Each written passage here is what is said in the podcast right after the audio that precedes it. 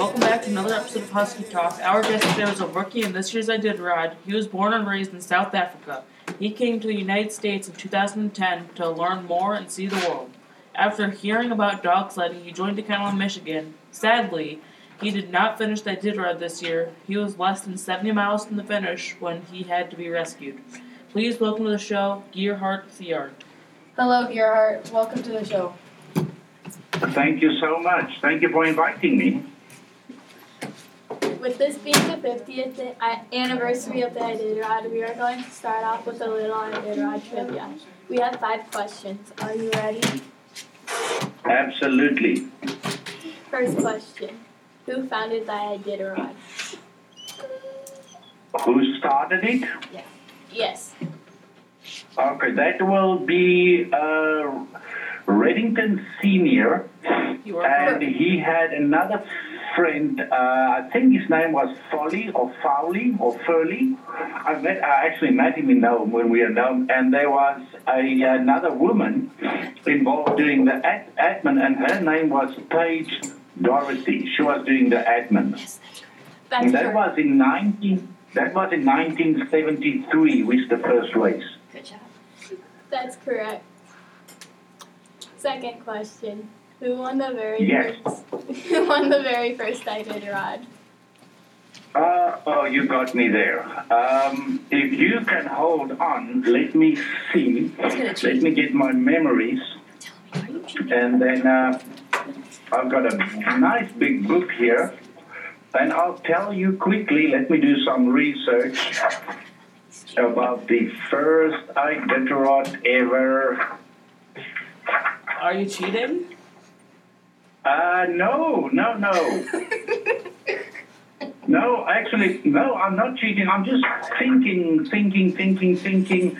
Uh, could it have been a, uh Daryl Reynolds? No. Uh, okay, who was it? Who won the first one? It was Dick Wilmarth. Okay, all right. I got it. You got me. All right, next question. Who who was the first female Iditarod champion? Who was the first? Female. Uh, Susan Butcher. Wrong. It was Libby Riddles. Yes, yes. I'm not doing too good, am I? Who? What was the Right, close, next question. What was the closest finish? The fastest finish? Closest. Closest. The closest. Uh, explain? Like, was there multiple seconds between the two finishing? For first and second oh, place? no. That I don't know. That I don't even have to think about. I don't know. Dick Mackey You beat tell me. Dick Mackey beat Rick Swenson by one second in 1978. Oh, wow.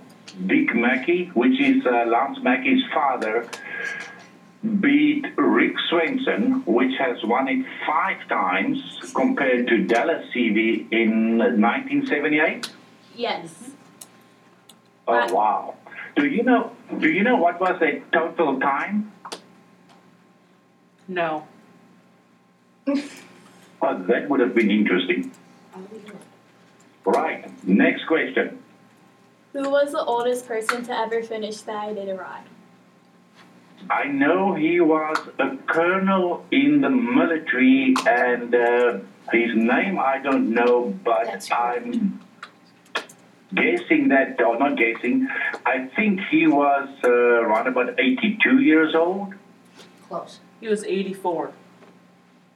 84, and he was a colonel, wasn't he? We don't know. Yes. Yes. Well, Yeah, he was a colonel in the military. Um, and uh, which year was that? Oh, we don't. Colonel Norman Vaughan. Ah, Colonel Norman Bond. That's right. I got it. I got it. That name, that name rings a bell and is familiar. You got one out All of right, next question. That was it. You got one out of five correct. Oh, I've got 20%. That's a F. I fail. Can you start off by telling us But little? don't, don't be don't be too hard on me. Can you start off by telling us a little bit about yourself?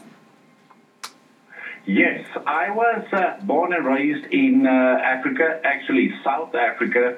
It's about a hundred miles north of Cape Town, the city of Cape Town. I grew up there, born there, grew up there. I graduated school, and after graduating school, I joined the military because we were at war at that time. Um, uh, and then uh, in the military, I obtained the rank of uh, first lieutenant platoon commander. I had 30 troops or soldiers in my command. Uh, I stayed in the military for two years. I did six tours in Angola. Oh, done with that, I joined the banking corporation and I worked in the bank, working myself up, and then uh, I fell in love with the restaurant industry. And then I stayed in the restaurant industry for, I'll say, 25 years. In 2003, I got married to AJ.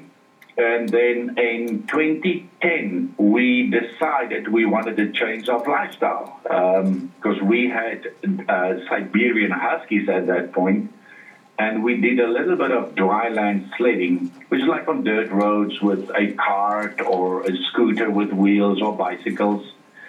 And uh, that's when, in around about 2002, I've heard about the Iditarod. Only I've heard about it and uh, I started uh, buying. Um, I did draw DVDs and documentaries.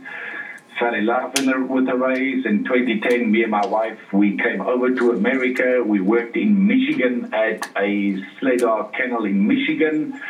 And in 2010, we moved to Alaska, and then I did my qualifiers. And this year, I did I tried the Iditarod, and that's my life in a short.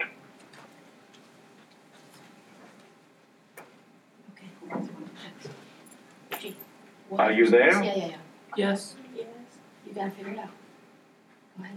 Are there any are there Yeah. any specific questions about What's my next? life? Ne- That's the next question. What sparked your interest in doing the Iditarod? Man, actually, I was tricked into it. I looked at this DVD I did for our DVDs. Remember, we're from South Africa. We don't even have snow in our country.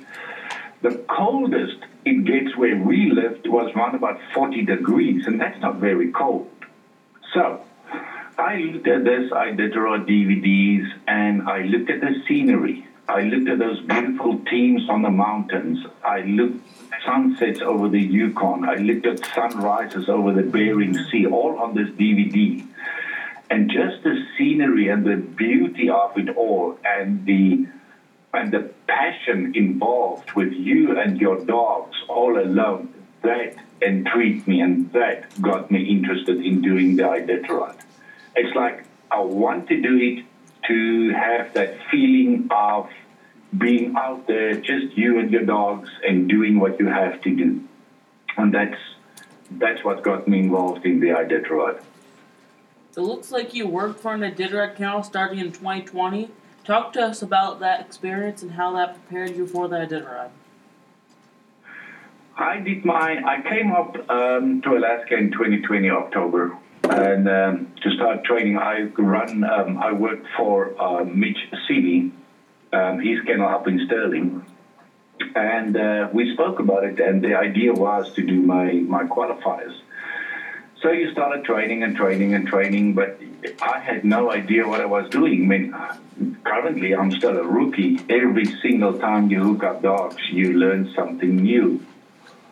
And um, my first qualifier was uh, the Copper Basin 300 in January of 2021. And the Copper Basin 300 is also known as the toughest 300 mile race, and that was tough. That race was hard.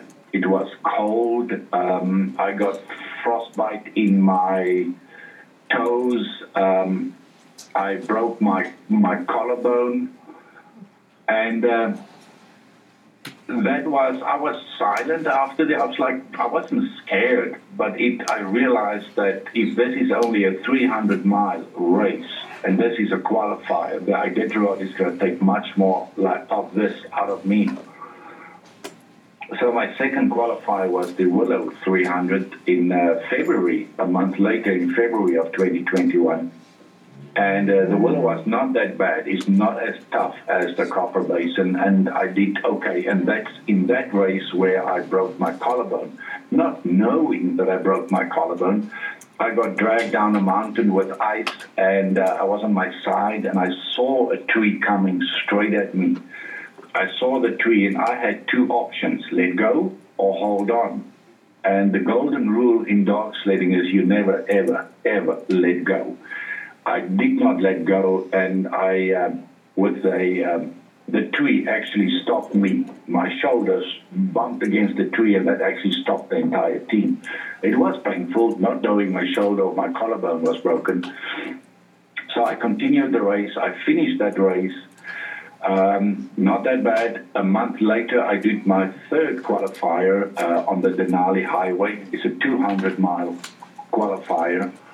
And uh, it felt good. It felt good doing all three qualifiers in one season. It, uh, it, it really happens.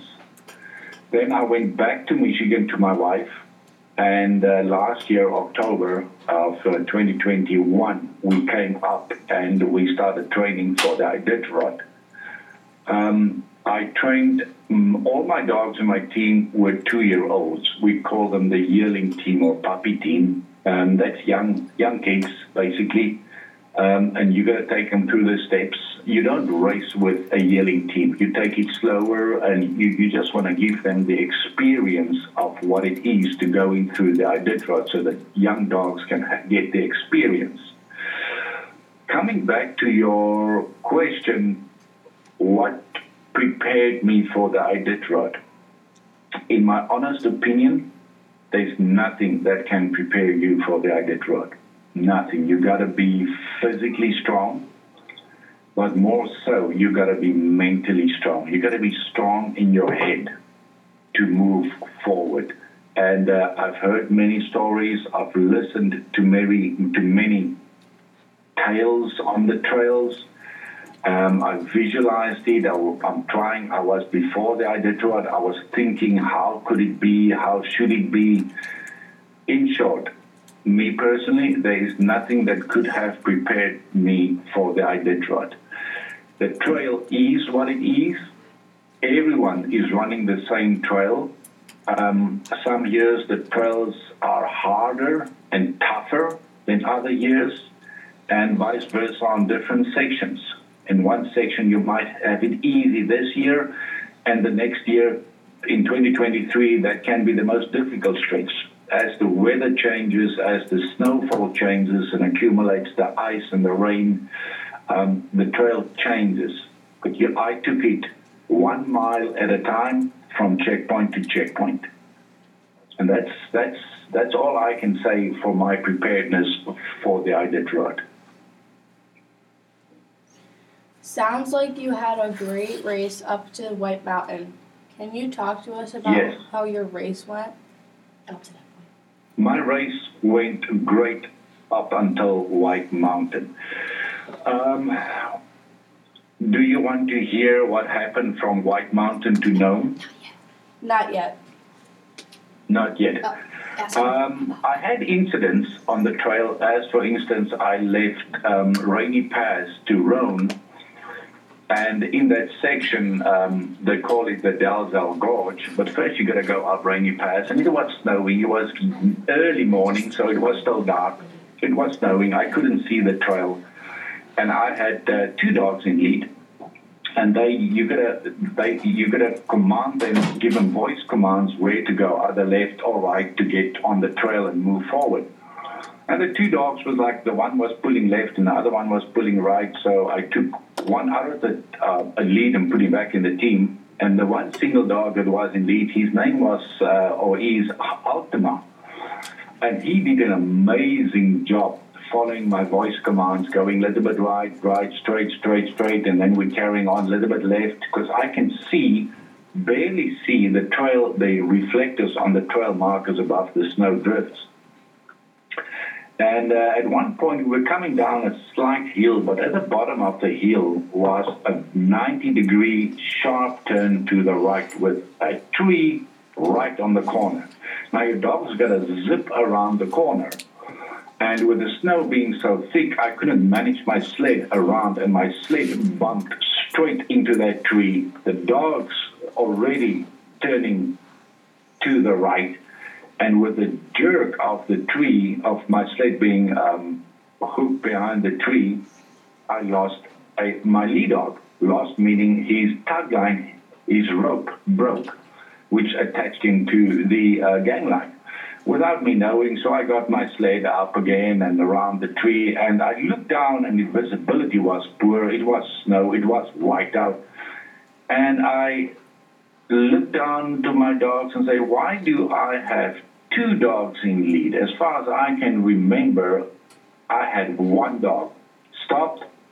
Yes, there it is. I've, I've got two dogs and my lead dog is gone. And I looked in the snow, I called back, I called back, and I looked in the snow and I said, Oh, there's his footprints going down the trail. And I said, Okay, if he's down the trail, I will catch up with him because they will hardly, they will not leave the trail. They won't go in the deep snow and go play and explore around. It's like after a mile or two, oh, I saw a green eyes up there in a trail, and there is Altima waiting for me as if he was saying, Where are you guys? Why you take so long? So there, I got Altima back, and uh, all good, and we got to Rohn checkpoint. That was one incident. But going back to the start, I was leaving Willow, and uh, our first checkpoint was Skwentna, but it's 70 miles away. I only trained to run 50 miles and shorter. But in between Skwentna and Willow was a, uh, a, a, stop called the Yentna Station. I said, okay, I'm going to camp out at this around about 35 or 40 miles away from the start. So I said to myself, I'm going to camp in Willow, not Willow, at Yentna Station to give my dogs just a two hour break, feed them, um, put them down stall, get their booties off so they can rest a while. My dogs will not rest in Yentna. They, I camped down, I got my snow hooks in, they pulled my snow hooks, I had to dive for my sled, got dragged several, several times, and I just said, to hell with it. And uh, I packed up and, and I moved on. And uh, the best experience, there's a lot of good experiences. Um, leaving Ruby checkpoint, I also I left Ruby checkpoint uh, three or four in the morning, dark, very cold. And uh, Ruby checkpoint is the first checkpoint where you go onto the uh, Yukon River. And um, when the sun came up, I was on the Yukon River and I looked around me and it was just absolutely spectacular. It was beautiful. And uh, I thought to myself, how many people do I actually know in person that can tell me they have seen a sunrise on the Yukon River from a dog sled? That was a great, great feeling and experience. And the other great experience, um, which I'll take home with me, is uh, I left, let me see, I left Unalakleet on my way to, um, I think, Unalakleet. I was on my way to a checkpoint, I think it was Kayak. And uh, from Unalakleet, you go up on the ice on the river, and then you start climbing and climbing, and they call it the Blueberry Hills. No, no, sorry. From Unalakleet, you go to Shaktoolik. So I was on my way to Shaktoolik, and when I reached the top of this hills, which they call the Blueberry Hills. Mm-hmm. And I looked towards my left. The sun was setting over the Bering Sea. And I've heard about the Bering Sea and, and I've read about the Bering Sea and all the dangers and what can go wrong running on the Bering Sea, but I'm not there yet. I'm on top of Blueberry Hill, which is basically a mountain.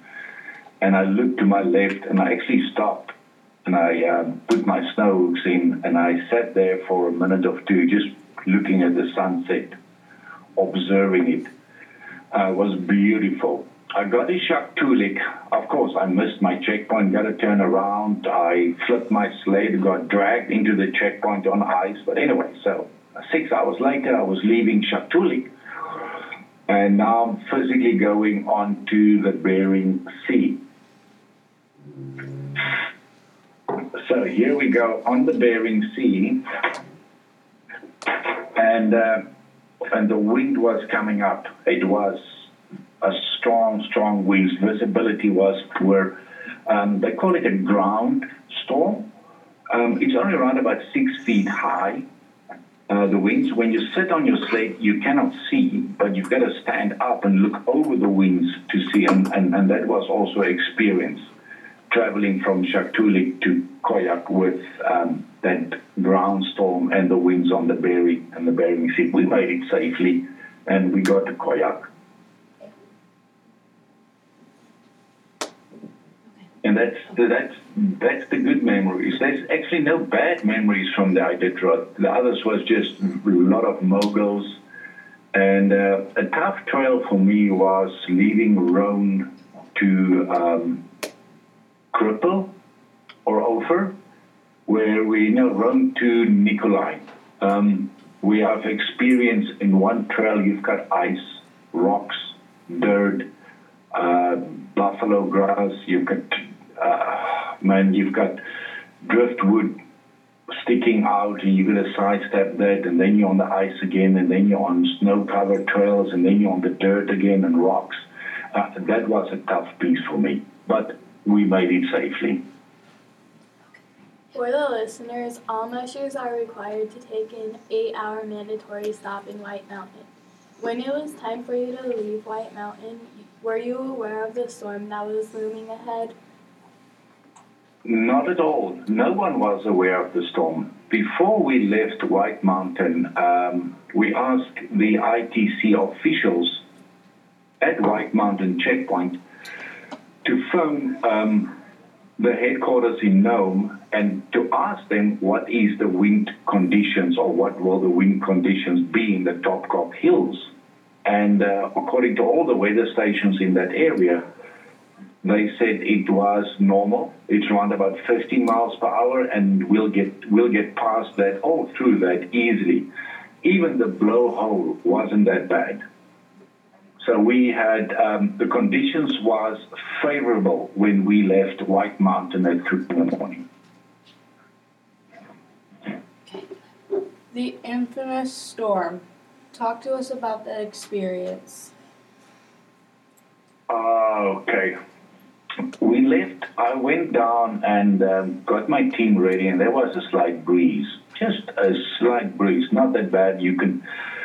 It was cold, but you still can booty your dogs and take care of your dogs without any gloves. wasn't that wasn't that cold? Leaving White Mountain, you travel down the river for a few miles, no winds, calm as ever. You turn left off the river up into the top, and into the hills and then the and then the wind started picking up slowly but surely, slowly. And and for me, this is the Iditarod. There's supposed to be winds. It's supposed to be tough. 16 miles in, the winds was so strong. Like I went down a little short decline on the hill, and the bottom of the hill was a polished glacier, just ice. When my team hit that ice, the wind lifted me, my sled, and my team lifted us up and threw us at least 80 to 100 yards to our left. Just completely like tumbleweed. We were nothing. We got off the ice. Bridget was behind me. She helped me, got off the ice, back on the trail again, and uh, we I secured my lead dogs and uh, we went back over the ice. We actually crawled over the ice because we couldn't stand up. And we got her team over. And at that point, I thought this was normal. This is the Iditarod. It is the toughest race on earth. It is going to be hard. No one said it's going to be easy. And as I said, I thought this is normal. And then Bridget said it was bad because Bridget grew up in that area. She knows the Topkok place. And that's where Bridget and Bridget made the call and said, This is bad. We gotta hunker down our teams. And the winds was bad. The winds would lift even when our teams were hunkered down, the wind will still try to lift our sleds off the ground. And it's heavy. I mean one person cannot pick up the sled with the loads that we have in. At some point the winds picked up ice from the ground, and it's like bullets coming at you. That's how strong the winds were. So people understand all mushers have an emergency button on their sled. Can you tell us more about this button? yeah, it's uh, um, the button is uh, on your tracker. Each uh, musher's got a tracker. It looks like uh, if I can, uh, it's around about two inches by three inches, and that got uh, that that that tracker got attached to your sled on the in the front where no branches or whatever can hit hit it. So when a time when I've made my mind to um, made up my mind and said, okay, for the safety of my dogs, I need to be rescued. My dogs need to be rescued. We need to get out of here.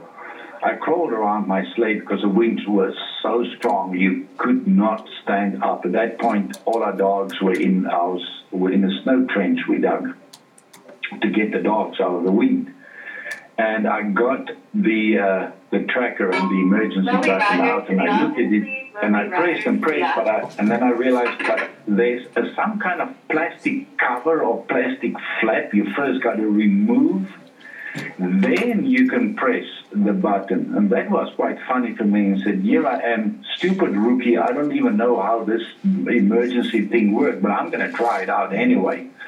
But at that point, my fingers were so frozen and cold because we've been there several hours now digging and working with our dogs and just freezing and uh, I used the pin which they used to attach the tracker to my sled. I used that pin. It's like a needle, like a nail, to press that button. And uh, pressing that button, I don't know what I was expecting. I don't know if I was expecting an explosion or bullets or alarms going off. I, I don't know. And uh, I pressed it several times. Well, well, this is it. If no one if this tracker is not working, we are doomed. Mean, we are really doomed. Someone's most probably going to see that we've been stationary for some time. But that was my experience with the emergency tracker. It was it was it was fun. It was it was. I haven't done that. It was the first time I've done that, and uh, I had to laugh at myself that I don't. I didn't even know. I had to figure out how the emergency button works. Is there anything you would have done differently knowing what you know now? No, not at all. Not in the conditions that we were in. I think back a lot. I mean, you have you have thoughts, um, and the main thing is you you make calculations. Could we have turned our teams around? No, we couldn't. The winds were too strong and too dangerous. Could we have moved forward? Nope. Um, the winds, once again, too strong, too dangerous. I mean, the winds were so strong that when they sent out a search and rescue teams, they came with 900 to 1,000 pounds heavy snow machines. The wind flipped those snow machines like tumbleweeds. What would it do to a 50, 60 pound dog? There's no way. Um, would we have? Could we have waited longer? Nope, not at all. I'm happy with that decision because the wind only died down 14 or 16 hours later. And for the safety of my dogs and for the safety of ourselves, I had no remorse and no bad feelings of push of pushing that emergency button. We did the right thing at the right time. What goes through your mind knowing how close you were to Nome? Oh, that is, um, it's sad. Um, it's been a dream for me for 20 years. Um, but when I sat there with that emergency button in my hands, the 20 years of working to get to this point, it didn't matter. Reaching home and finishing the race didn't matter. There was no ego. Uh, there was no. There was the only thing that was involved there was the safety of my dogs. And me being an officer in the military, the safety of my soldiers came first and will always come first. It's your job as a leader and officer to make sure that your soldiers go back to their families and so the pups. And that, and that was the thought process there. It was although you know Nome is only 50, 60 miles away, you've come this far, and uh, no, it nothing mattered except for the safety of my dogs at that point. That's a good comparison. Do you think you'll be back next year to give that Iditarod a shot? Absolutely, I'm already start. I'm, already starting to train. Oh yeah, I've got uh, unfinished business in Nome, and uh, don't give up. My dream was to reach Nome. I missed Nome with 50 miles. Never, ever, ever give up. If I don't do it again, I'm giving up. So, yes, you'll see me next year on the trail again, God willing. If my health um, keeps up and I'm healthy and my team is healthy, we'll be definitely at the ceremonial start in Anchorage in 2023. That's good news. Our, It took me a while to make that decision. our final segment on our show is a new segment which we are calling Most Valuable Dog.